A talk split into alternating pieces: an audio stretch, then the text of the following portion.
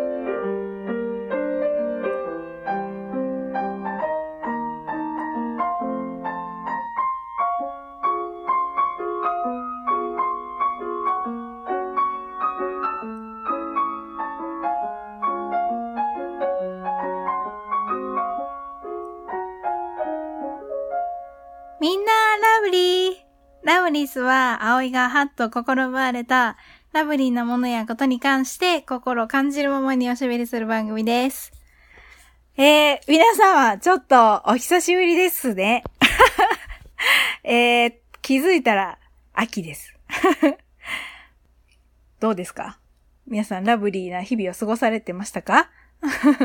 えー、私はですね、夏からまあ秋にかけ、相変わらず遊び回っておりまして、近況報告、本題に入る前に、えーしたいなと思うんですけど、とうとう買いました !PS4 買いましたイエーイ あのね、PS4 とナスネを買いました。そう、トルネといつも間違えるナスネを買いましたね。結局、白と黒と迷って、白を買いました。やっぱり私、どっちかっていうと白か黒かあったら白派なんで。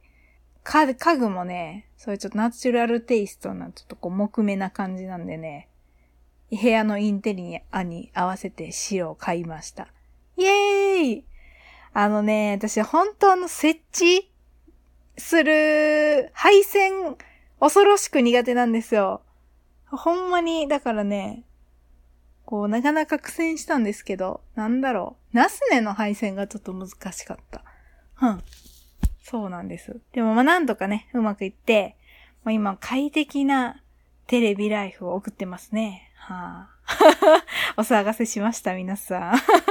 えっとね、キングダムハーツはまだ買えてないんですけど、もうちょっと、ちょっと先かな。ちょっといっぺんに買うとちょっとね、お財布がちょっとね、だいぶ痛手を受けるんで、もうちょっと先かな。うん。はい。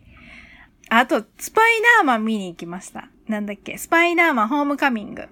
あの、スパイダーマン昔から好きで見てたんですけど、アメージングスパイダーマンは見たことなかったんですよ。で、たまたまテレビでやったから見たんだけど、やっぱあの三代目のスパイダーマンの男の子、めっちゃ可愛いですよ。なんかもう高校生らしい感じで。で、スパイダーマンちょっと話暗いけど、なんかこう深刻な感じがあるから、ちょっと重いんですけど、全然そんなことなく、もうなんか逆になんかちょっとライトな感じの学生生活とかの方にちょっとスポット当たってて、可愛いんだよね。なんかスパイダーマンのキャラが可愛い。めちゃくちゃ、なんかこう、ラブリーな感じ。でもなんかちょっと可愛い。こんな弟欲しいみたいな。うん、なんか可愛かったですね。非常に。私その、マーベルシリーズは、ちょっとよくわかんなくて、あの、なんかいっぱいあるじゃないですか、いろいろ。うん、なんかよくわかんなかったんだけど、ちょっとスパイダーマン見てから、他のもちょっと気になってきて、アイアンマンとかね、出てたし、うん、気になって、ちょっとあの、他にその、あの、シビルウォーとか、いろんな方にこう、結構おすすめしていただいたんで、ちょっとマーベルシリーズ見てみようかなっていう気になりましたね。うん。で、あとね、その、マーベルシリーズからの流れで言うとなんか、まあ、マーベル系ってアメコミじゃないですか。え、アメコミはそんなに私は知らなかった。なんかあの、ミュータント・タートルズが昔子供の頃見てて好きだったぐらいで、あの、あんま知らなかったんですけど、そう、いつもピザ食べてるよね、ミュータント・タートルズ。私はね、で、あ、で、あの、画家の名前がついてるんですよ。レオナルド、ラファエロ、ミケランジェロ、ドナテロで、私は、ちょっとこう短気な、あの、赤色のターバンを巻いてる、ラファエロが好きだったんですけど。いや、昔ね、あの、みんなね、なんかあの、ピザ食べてるシーンが美味しそうで、ピザ食べたいなと思いながら子供の頃いつも好きで見てたんですけど、いやー、まあ大人になってからなんか再放送してましたけどね、なんか新しく。でもなんかちょっと昔と感じ違ったからもう見てないんだけど、やっぱ、アメコミってこうやっぱ見るとね、なんかやっぱりこうわかりやすいっていうか、こう、爽快ですね。やっぱね。あの、気持ちいいね。やっぱなんだかんだ王道いいんだなと思いました。で、そのアメコミつながり最近、僕のヒーローアカデミーに激ハマりしてて、あの、ジャンプでね、今連載してる漫画なんですけど、なんかね、毎回、その、ちょっとコミック2巻ぐらいまで読んだことあって、気になってはいたんですけど、もうちょっとこう微妙にタイミングを逃してしまってずっと見れてなかったんですけど、もうちょっと人から、あの、ヒロー科の DVD 全部借りたんですよ。で見たら、まあハマる。まあハマるし、もうなんか、めっちゃ感動するし、もうなんか泣ける。なんか王道すぎる。王道すぎてなんかもう、なんかもう最高ですね、あれね。なんかあの感じね。なんだろう、なんか最近どっちかっていうと主人公万能なやつより、何もない、持ってない子が頑張ってこう上にのし上がっていく感じとか、こう、そういうちょっとある一つ能力を授かるみたいな、そういうなんかちょっとシンデレラストーリーみたいな、男の子版シンデレラストーリーみたいなやつの方が、なんか好きですね。私、昔は逆だったんだけども、なんかあんま主人公だからでも強いし、かっこいいし、みたいな感じがね、あったんですけど、全然今逆で、ちょっと器用な感じの子がどんどん強くなっていくっていうのがやっぱかっこいいですね。あどうなんだろうでも、ヒロアカ多分ほんまに、男の子だったらほぼ好きなんじゃないですかね、あの感じ。多分しかも、年齢関係ないと思う、ヒロアカってほんと王道なジャンプ漫画なんで、やっぱジャンプ好きですね。私ジャンプ好きだと思う。なんか、ほぼほぼジャンプですね。少年漫画読んでるの。うん。他はね、なんかこう、勧められたら読むんだけど、なんかジャンプの漫画で、いっぱいいっぱいになってしまう。配給とかいろいろ。うん。なんかもうそこでこうなんか、うわーってこうテンションが上がって、うん。あの、他を開拓する余力が残ってないっていうぐらいやっぱ好きですね。で、ヒロアカの中だと、まあ魅力的なキャラクターいっぱい出てくるんだけど、あのね、私が好きなのは、主人公のデクと、えっと、そのライバルのね、トドロキくんと、トドロキくんのね、過去がまたね、いいんですよ。なんかもうかわいそうなんだけど、まあいいんですよ、すごい。それを克服していくとことかね、もう最高にいいです。あとビジュアルが好きです。はい。あと、女の子は、えー、っと、お茶子ちゃん。うららかお茶子ちゃんっていう子がいるんですけど、その子好きですね。声優さんも好き。桜彩音ちゃんね。かわいい。でね、ヒロアカなんかね、やっぱり、なんなんだろう。まあ、絵めっちゃうまいけど、女の子がね、なんか健康的なエロさっていうか、私結構大事だと思うんですよ。そのエロさが、やっぱりエロさっていうか、色気？大事だと思う。なんか、あのー、ちょっとなんか、こう、ヒーローのスーツみたいな着るんですけど、結構ボディーラインとかガンって出てるんですよ。それがなんか妙にエロいっていうか、なんかあからさまじゃないエロさがなんか、よく見たらエロいみたいな感じがいい。ストーリーにはそういうね、エロい感じとか全くないから、なんか、よりいいのかもしれない。はい。暑いですね。めちゃくちゃ暑い、本当に。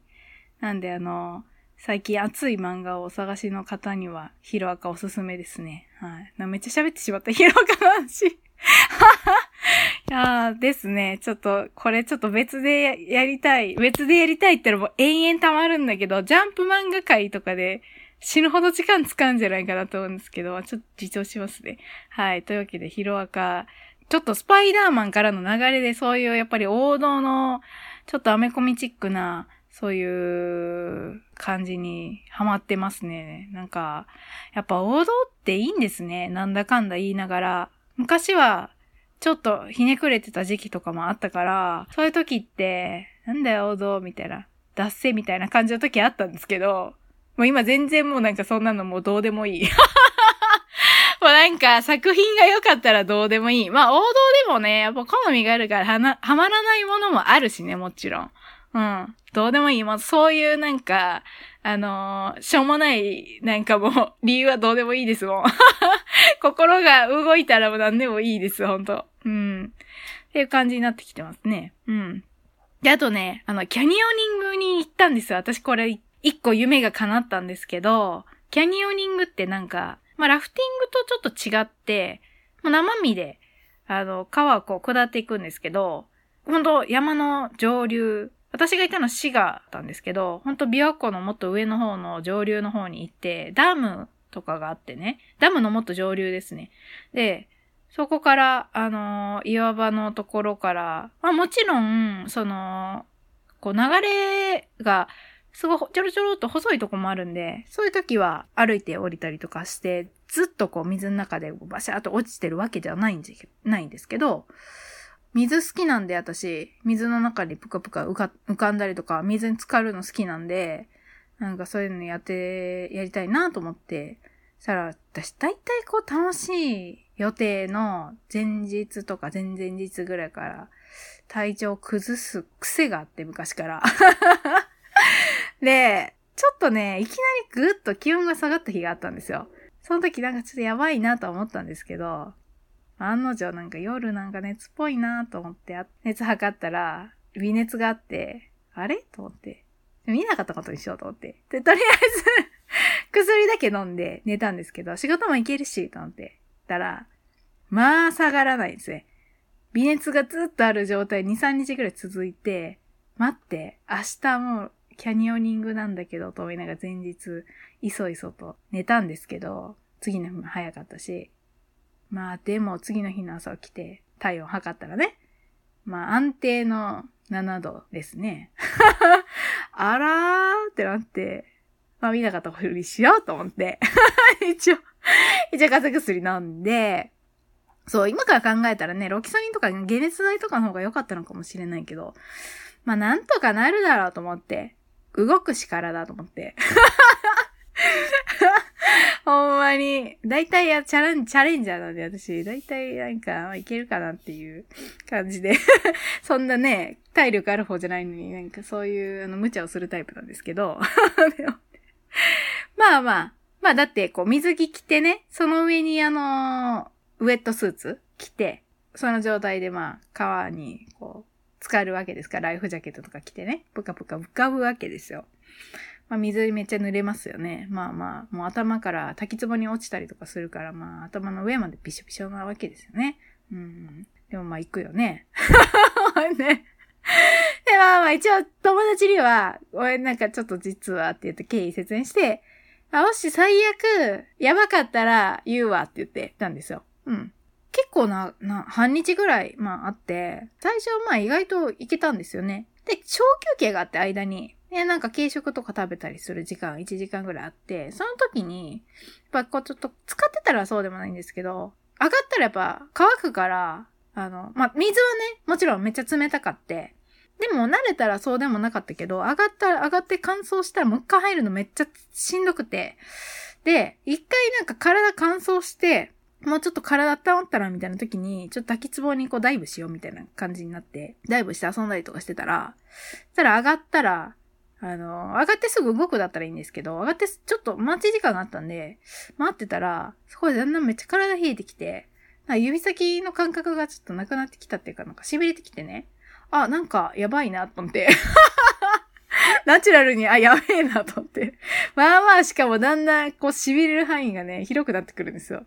だいたい指の根元ぐらいまで痺れてて、あ、これちょ、まずー、やっばーって思いながら 結局は、でもその後動き出して、これ本当にやばいな。やばくなったら、本当に、まあだいぶその状態はやばいんですけど、まあまあまあまあ、ほんまに動けんくなったら言おうと思ったんですけど、あの、まあ大丈夫でした。動いたら意外と体も温まって、うん、大丈夫だった。で、帰りちゃんと温泉入って帰ったんでね。うん。体をちょっと温めて。うん。でも次の日はおとなしくしてたんで、なんとか なんとかなりましたけど、次はね、もうちょっとこう、いや、9月頭も暑いかなと思ったから、いけるかなと思ったんですけど、やっぱり真夏のね、猛暑日に行ったら、めっちゃ気持ちいいと思いますね、あれね。おすすめです、皆さん。キャニオニング。もしね、ちょっとアクティブなスポーツがね、好きな方は行ってください。まあ、泳ぐの、てか水が怖い人じゃなかったら、大体楽しめると思いますね。泳げなくてもまあ別にライフジャケットあるし。うん。そうそう。もうなんか、私、インドアだと思うんですけど、なんか、あんまりインドアじゃないかも。結構なんだかんだ外で遊ぶの好きですね。スポーツしないだけで。うん。そうですね。だから一個夢叶ったからね、充実した夏を過ごしていました。はい。で、今年の冬は、うん、ヒロアカ見ながら、タコパとか、な、鍋したいです。いきなりまたインドアになる。はあ、ヒロアカ友達できたらいいな。はい。で、こんな感じですね。近況報告でなんか、めっちゃ時間使っとるやん。はあ、ちょっとね、楽しいことが盛りだくさんだったもんで、ちょっとね、皆さんに聞いてほしかったんですよね。はい。で、本題に入りまして、えー、ラブリス、今回は、えー、第8話目になるんですけど、えー、今回はですね、と、他のポッドキャスト番組さんからちょっとお題をいただきまして、あのー、放課後系ポッドキャスト、ダベリバさんから、と、いただいたお題、えー、理想の結婚相手に求める条件50を、えー、発表しようと思います。はい。それちょっと経緯をね、説明させていただくと、タビリバさんの第17回放送の結婚相手に求める50の条件を拝聴して、私が。で、すごい、あの、もともとダビリバさん好きで聞いてたんですけど、その17回放送めっちゃ楽しくて、しかもめっちゃこう参考になってですね、多分ね、同年代だと思うんですよ。同年代で、しかも私、あの、タマミンさんの声大好きなんですよね。うん。声フェチなんで。めっちゃ可愛くって。で、あのー、すごいこう、どの回もね、和気あいあいとこう、楽しい女子トークって感じで、もうなんか聞いてて、こう、なんか癒されるんですよね。ほんとめっちゃ癒されてて、あーなんか、ええー、わ、女子会ええー、わって思って、こっそり自分も、ちょっとそこに混ざってる感覚で聞いてたんですけど、まあそれがね、とにかくまあ楽しかったもんで、すごいやりたくて、で、ツイッターでまあ感想をね、ちょっと書いたんですよ。で、私もやりたいって言ってたら、あの、それがパーソナリティのね、たまみんさんから、ぜひラブリスであの発表してくださいって言って、あの、快諾をしていただけたので、今回はね、えっ、ー、と、そういう経緯で、えー、ダベリバさんから、えっ、ー、と、お題を借りさせていただきます。ありがとうございます。本当にね。なんか結構、あの、ダベリバさんの中で、あの、感想ツイートをあの、紹介するコーナーがあるんですけど、そこでも結構なんか私のツイートとか、ラブリスのこととかもそこで、あの、紹介していただけてて、本当にあの、ありがたいですね。嬉しいですね。なんか、あの、恐縮です、本当うん。ありがとうございます。そのね、で、ダベリバさんの時は、えっと、その時はお二人でされてたんで、タマミンさんとモーリーさんとお二人でその会話されてて、あ、二人が、えっと、お互いの50の条件を発表し合うみたいな、相手のをじ、あの、読んでいく感じだったんで、こう自分で自分の読み上げる感じじゃなかったんですけど、あの、まあ私は一人なんで 一人なんで、自分のやつを自分で読み上げて、解説していくっていう、めちゃくちゃ恥ずかしい パターンになってますけど、まああの、ちょっともう、楽しいんで、その恥はもう書き捨ててやっていこうと思います はい。で、あの、まあ、ね、ダベルガさんでも言われてたんですけど、まあ、あくまで理想なんでこれね。理想ですから、あの、これ多分現実に絶対こんな人いないって分かってます。うん、理想です、これは。はい。で、自分のことは棚にあげまくっています。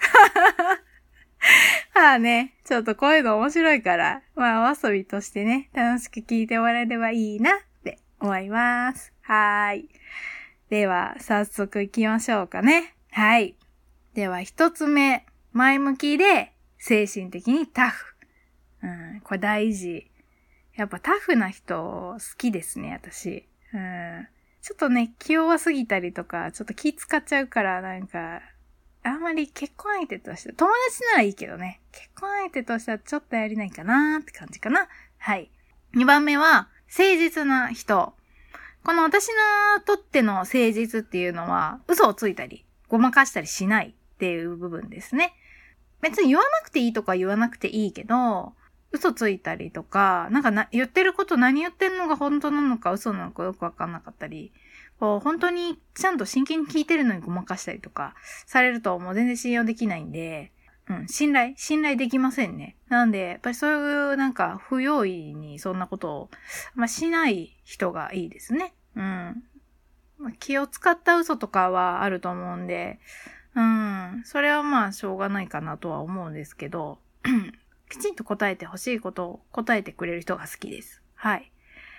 えー、で、3番目は、アート、もしくは漫画、もしくはアニメなど、まあサブカルに興味がある。もしくは好きな人。うん。これちょっと私外せないかもしれないですね。まあ私が好きなのがまあこ凝縮されてるんで、もう生活の一部になってるんで、やっぱりそういうのを好きだったりとかして楽しめるのがいいな。うん。はい。えー、4番目は、猫と暮らしたいぐらい猫好きな人。私は、将来絶対猫と暮らしたいので、猫好きじゃないと嫌ですね。ああ、犬飼いたいとか言ったら、ああ、なりますね。いや、犬も好きなんだよ。動物好きなんだけど、もう飼うなら絶対猫。うん。もう、最高です。まあ猫とね、暮らしたことある人わかると思いますけど、もうね、冬はね、あったかいしね、まあ可愛いしね、もうなんか、ツンデレ最高だしね、ほんと、超可愛いです。はい。はい、次、5番目。えー、最低限の家事ができる。一応まあ、洗濯とか掃除とか、まあ、最低限って本当なんか、だから、最低レベルの家事だけできれば、まあ、ご飯炊けるぐらいはあってくれたら嬉しいかな。うんうん、得意じゃなくてもいいから、やろうと思えばできる人だったらいいですね。うんうん。で、あの、したことある人だったら家事の大変さもわかるしね。うん。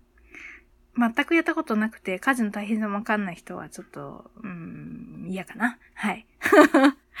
はい。で、6番目は、えー、楽しいことを自分で見つけられる。はい。これは、まあそうですね。私結構、なんだろう。どちらかというと、こう、一人で遊んでるタイプなんで、乗っかろうとしてくる人が多いんですけど、あなんか、それはちょっと重いっていうか、うん、そういうのじゃなくて、なんかその人も楽しいことしてて、こう、俺もこういう楽しいことしてるんだよ、みたいな。なんか、そういうのをお互いにこう、分け合えるというかね、共有し合える方がいいですね。なんか、ちょっと一方的になると乗っかられるのはちょっとしんどいかな。うん、別に楽しいことぐらい自分で見つけろよってちょっと思いますけど。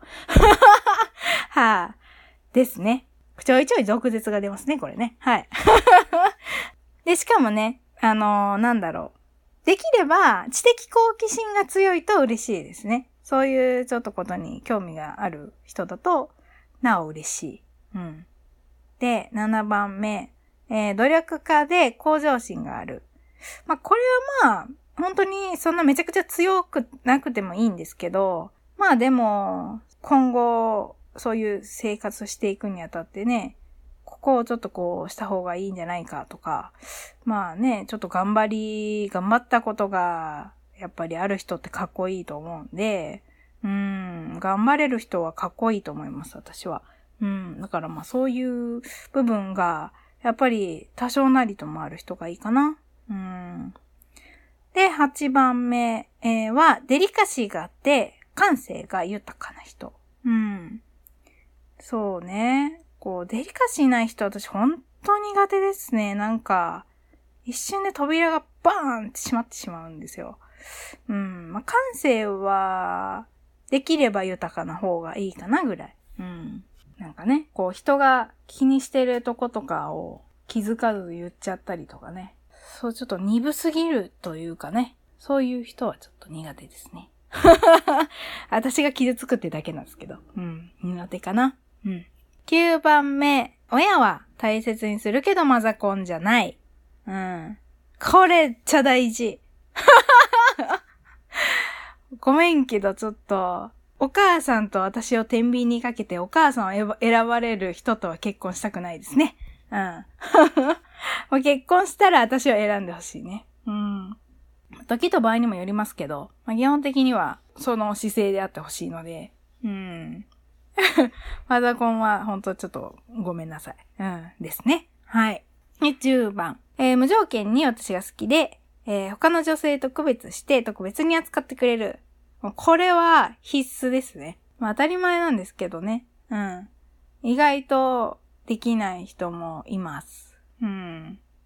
なんだろうね。やっぱりこう、好かれるのってね、人間なるしも嬉しいからね。それはわかるんですけど、それはそれ、これはこれじゃないですか。うん。だから、こう、行為をこう、振りまくようなね、ちょっといろんなとこに種まいとこみたいな人は、嫌かな。うん。はい。